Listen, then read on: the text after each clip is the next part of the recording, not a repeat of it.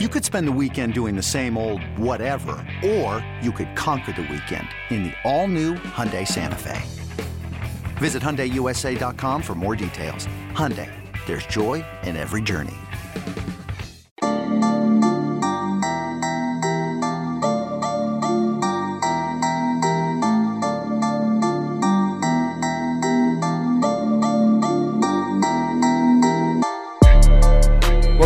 Inquirer podcast. Jeremy Werner, Joey Wagner, we're at State Farm Center. Yes, we made it. Uh, we're recording a football recruiting pod before Illinois takes on Wisconsin in a top 20 matchup. We will have a basketball podcast later today as well.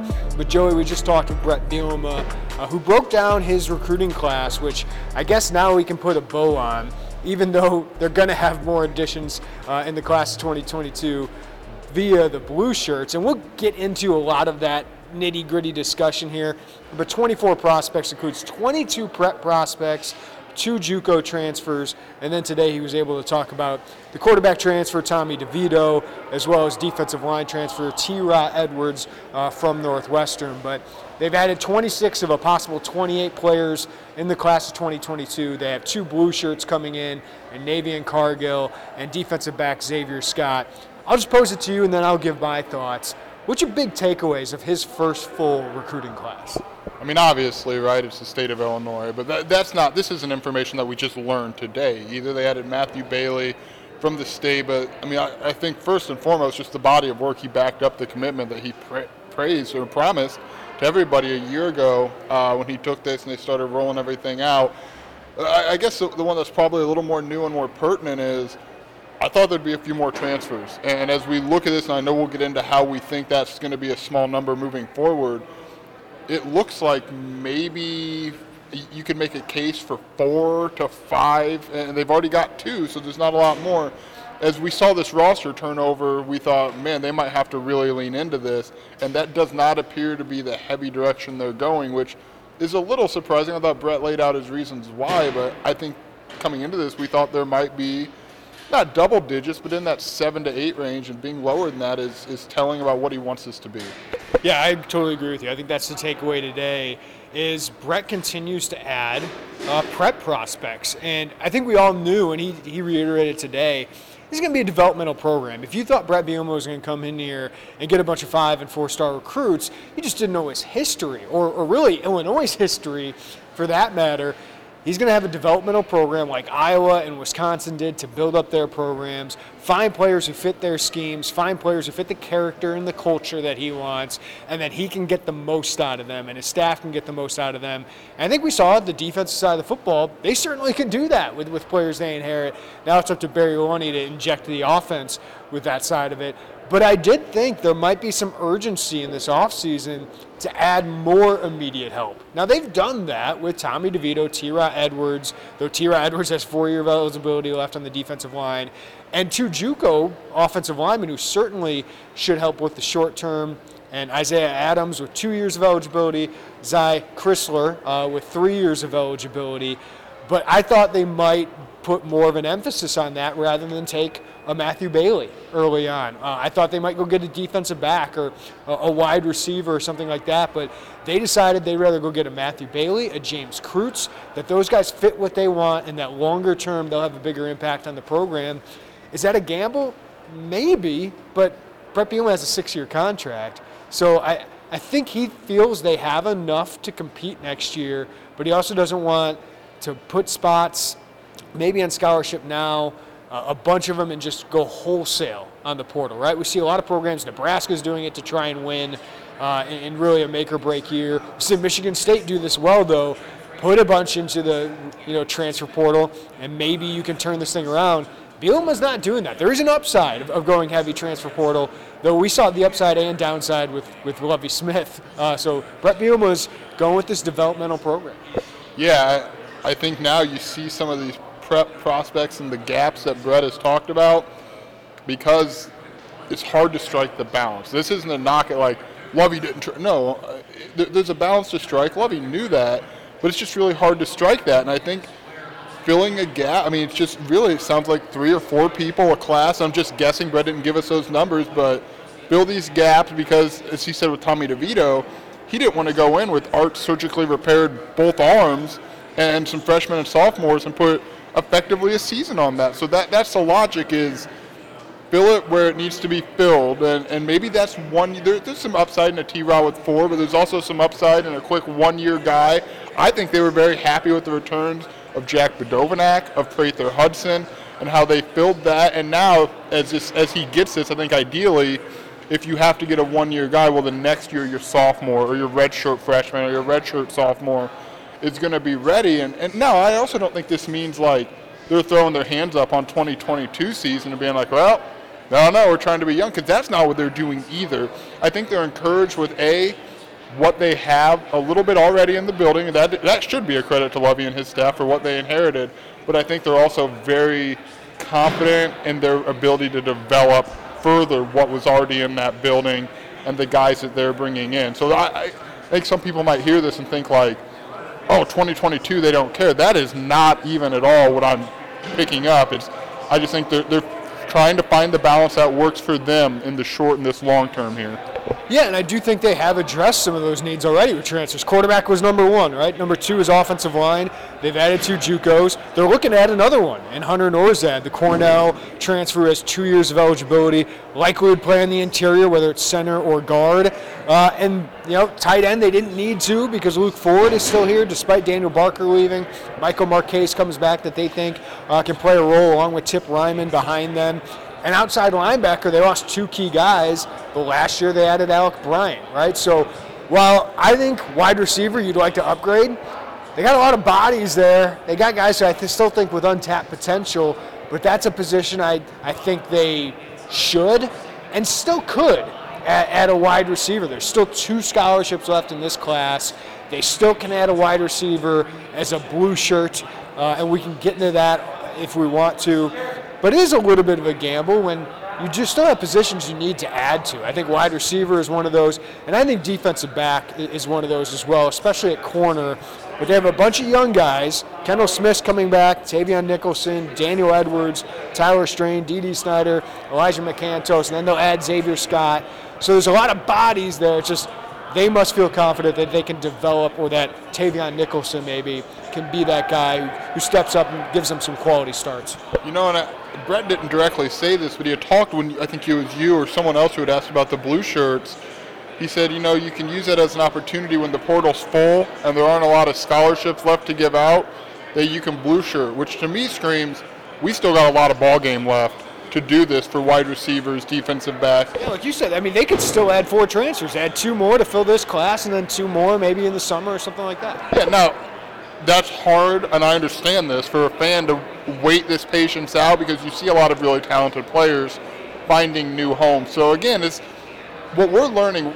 I've said this a lot, Jeremy, on here is every time we talk to Bret, we're learning something, and we're trying to learn where this balance is for him and his coaching staff and what they think. And to be honest with you, with what we see out of this class, it's my belief that it's the plan has really adapted even from the course of let's just say the first bye week and because they went out and they got a lot done in that first bye week maybe the plan has changed from that point to now and maybe even at a time between that. So I, I think it's adapting which if you're a fan you would probably like that this isn't just a square peg and a round hole.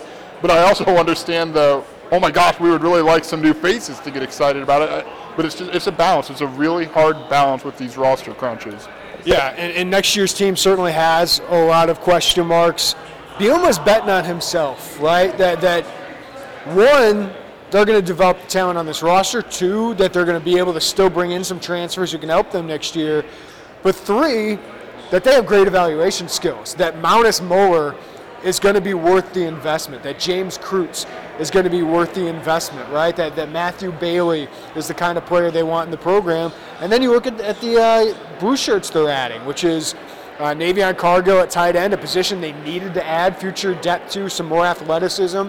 And then Xavier Scott, uh, another blue shirt. And just to fill you in, blue shirt is basically just a loophole. Um, I, I've written about this a lot. I know it can be confusing, but each school is only allowed 25 scholarships in most years to sign that season, whether it's transfers, whether it's prep prospects. This year that number changed, so it gets even more confusing. But if you have seven guys transfer out or more, you can sign up to 32 this year. Illinois can do that. Uh, but even with that, they have two scholarships left. But these blue shirts basically come in the program as walk-ons in the summer, then they're added on scholarship uh, after the first day of, of practice. But basically, they take away from the 25 or whatever next year's number is. So it's basically mortgaging out, right? It's basically mortgaging out scholarships from next year, applying them to this year's roster. And I think Bret Bielema, what he saw in Cargill and Scott and, and Noah Matthews, who ends up signing with Kentucky, is I can get those guys into a program early, and I think they're going to develop to the point where they can be better than the kid we're going after in 2023. Plus, it's a bird in the hand, right? So I think that's what he's looking for. But blue shirts are basically a way of, if you can pull it off, because you can't host them for official visits, and that played a role in Noah Matthews going to Kentucky. If you can pull it off and get them here, it's basically stealing one from the future to, to pay immediate dividends. Well, I thought Bret made an interesting point in talking about that, and it also tells you a lot about maybe what they felt they needed in this class when he said, Are there really 25 guys every year? Which now, I, I don't think that there's guys they don't believe in in this class. That's not how they operate. And he, he says that tells you what we feel about the 22 we've signed out of high school. But I also think it was important to get a lot of guys in here who are their guys, who matter and fit everything that they want to be. And then you're not going to see these huge signing classes. One, you just can't because there's still 85 scholarships. But I thought that was really interesting when he said, "Listen, this. I mean, you are robbing. Like that's absolutely what you're doing. But if you think of it as a practicality, like you're, you're, not, you're right. The, the math part of this is next year they probably aren't going to sign 25 high school kids anyway. Um, so now you can get them into your program. Now, when you have so many spots, he keeps saying he's not going to get to 85 scholarships this year because there's not enough. It's a weird thing with all the extra COVID eligibility. Illinois is not losing enough players to add uh, enough uh, scholarships here. So it's this weird situation where they're going to have to put walk ons on scholarship. Uh, just to get to 85, and, and he's very concerned about that for his team next year in depth. But he's not going to the transfer portal to fix those things. So that is the gamble about next year, but he's still focused on the long term. So it's just been an interesting process to follow. They certainly have addressed needs for the long term, right? Like wide receiver, they had four guys. Offensive line, they had six guys uh, at that position. Outside linebacker, they had two exciting prospects, and Jared Beatty and Gabe Yakis, or Akis, sorry, I keep screwing that one up. And then defensive back, they added five players at defensive back in this class. So they have really addressed needs, but these are kind of slow burns.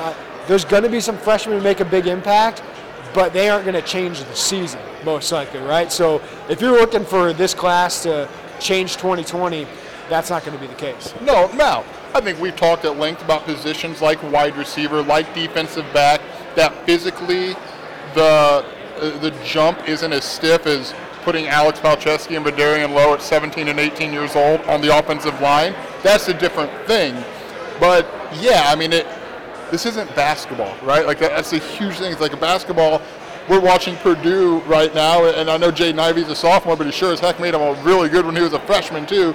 It, it, it takes a little longer unless some of those skill position players. We've seen quarterbacks do it. I, I don't think you and I believe that'll be the case with Illinois this year. But yeah, this is if you're a fan trying to figure this out, you've got to believe that your coach, that your coach's assistants have this all under control. And I know you're putting a little bit of blind faith into this. It's maybe not that blind because they've all got a pretty legitimate body of work. But I understand as, as everyone learns how this looks, it requires, uh, well, they seem to have a plan. And if you're a fan, maybe you don't want to buy in, but he's on a six-year deal. So yeah, I mean it's going to take patience. Um, you know, we, we want to make these snap decisions of how good these recruiting classes are. Bret Bielema's got a good history of developing talent at Wisconsin, and we'll see what he, he and his staff can have here. But at Wisconsin, all of his classes were 30 through 50, and look what he ended up doing. Now the Big Ten was down; Ohio State, Penn State, and uh, Michigan were all down at that point. But he had a really good Wisconsin program, and Wisconsin hasn't changed all that much. Uh, they're starting to get more. Iowa's starting to get more four or five star guys. That's the next step, though, right? Like I, I do think the next step in 2023 is landing more of those kind of recruitments. Like Austin Brown, you weren't able to get this year. Not able to get any of those top 10 kids in state. Not able to convince, you know, some of those four or five star talents to pass on some of these great Big Ten peers. So that is the next step for this program, Joey, is to see if they can do that in 2023. And they should have some opportunities. I know we mentioned Kaden Feagin uh, out of Arthur a lot of times is one of those guys, but um, Brooks Barr is now blowing up. Royal Academy kid, got a Michigan offer, just visited Notre Dame.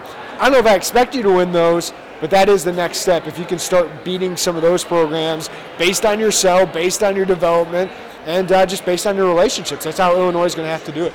Yeah, you got to hit. Like I, I, I don't ever want to sound like, well, it's okay they're not getting four and five stars because literally the numbers exist. Like you are better when you get them. But I think it, it, which hasn't been the case for Illinois for whatever reason. The sleepers have worked out better at a higher rate than the, the highly ranked guys. But yes, most often it's a better hit rate the higher ranked they are. Yeah, and I just think to your point, and the larger point as we look at this class and kind of what it means and how it all shapes out is this is a step-by-step thing. Like you don't fire a coach because everything's going really, really good, unless it's like some scandal. That was not the case here. Things were not going good, so it takes a little bit of that time. But yeah, I mean the in-state kids, the Kaden Feagins, the Malik Elzys, the, you know. Jair Hill, I want to mention him because if Jim Harbaugh takes this job, Michigan has been a big suitor. Now maybe they get Josh Gattis, the staff says similar, but that's a kid they've been recruiting really hard. It's a four-star, top 10 in-state kid. Miles McBay is another one, and like there's all these, you know, even I know he's not a four-star, but Roderick Pierce is still a really good in-state kid, and and I think if you're looking at this, like they did a solid enough job in the window that they had in the 2022 class in state. Caden, uh, uh, Aiden Laughery is the top-rated player in the whole class, and they went toe-to-toe with Iowa, who's churned out a running back every time you look up. So, like, there, there are pieces where you can see, okay, this is how they want to do it, and then it comes to the point, and it's the same back in the season, right? You saw the pieces, like, this is what they're trying to do, and then at some point, that flip switches, and it's like, all right, you got to do it. And I, I don't think it's at like that level yet with this program, but 2023 is like there's some really nice in-state opportunities, in-state specifically opportunities for them to really say, all right, this thing's up and and going and going at a pretty high clip. Yeah, just just to reiterate, I think Illinois got some issues in 2022, right? Like this season, there's some big holes. Offensive line, we'll see how this plays out with recruiting. We'll get to a little nugget that Bret Bielema threw at us, a little tease. I think wide receiver, you got some big questions. Quarterback, you got, I mean, a lot of big questions on offense.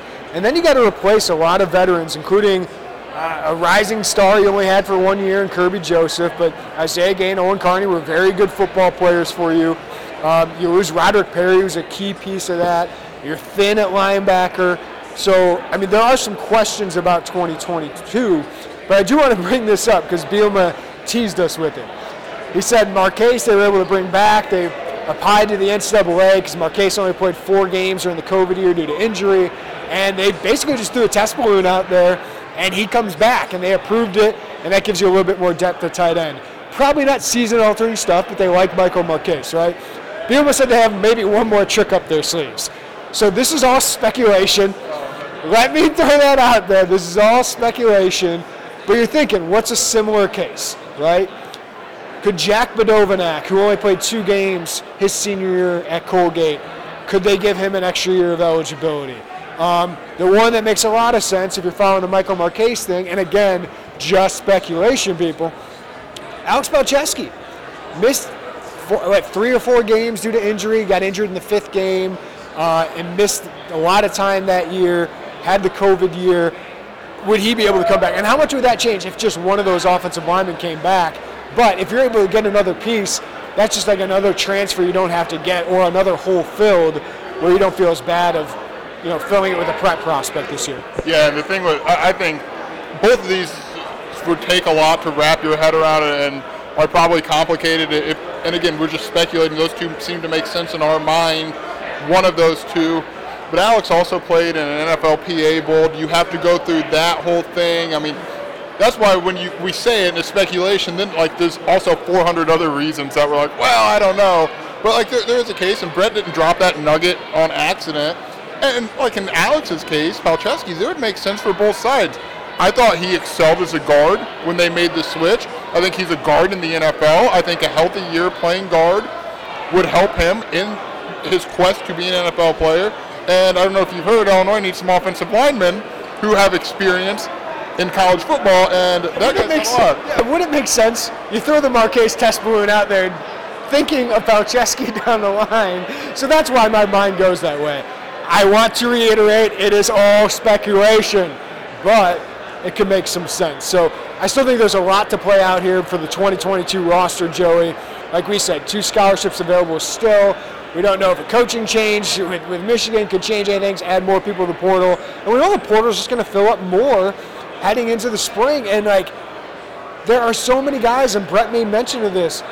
There's not enough roster spots for all these guys to land at Power Five schools. So Illinois still might be able to land some good talent as blue shirts because they really don't have an option to take official visits elsewhere. So I still think the transfer market, you know, they got to get into the transfer portal by May 1 to be able to be eligible that year for the one-time transfer rule.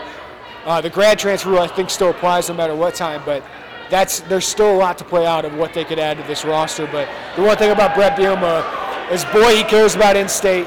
Boy, he cares about you know building with developmental and prep prospects. That's a lot like Brad Underwood. Brad Underwood did not go transfer heavy.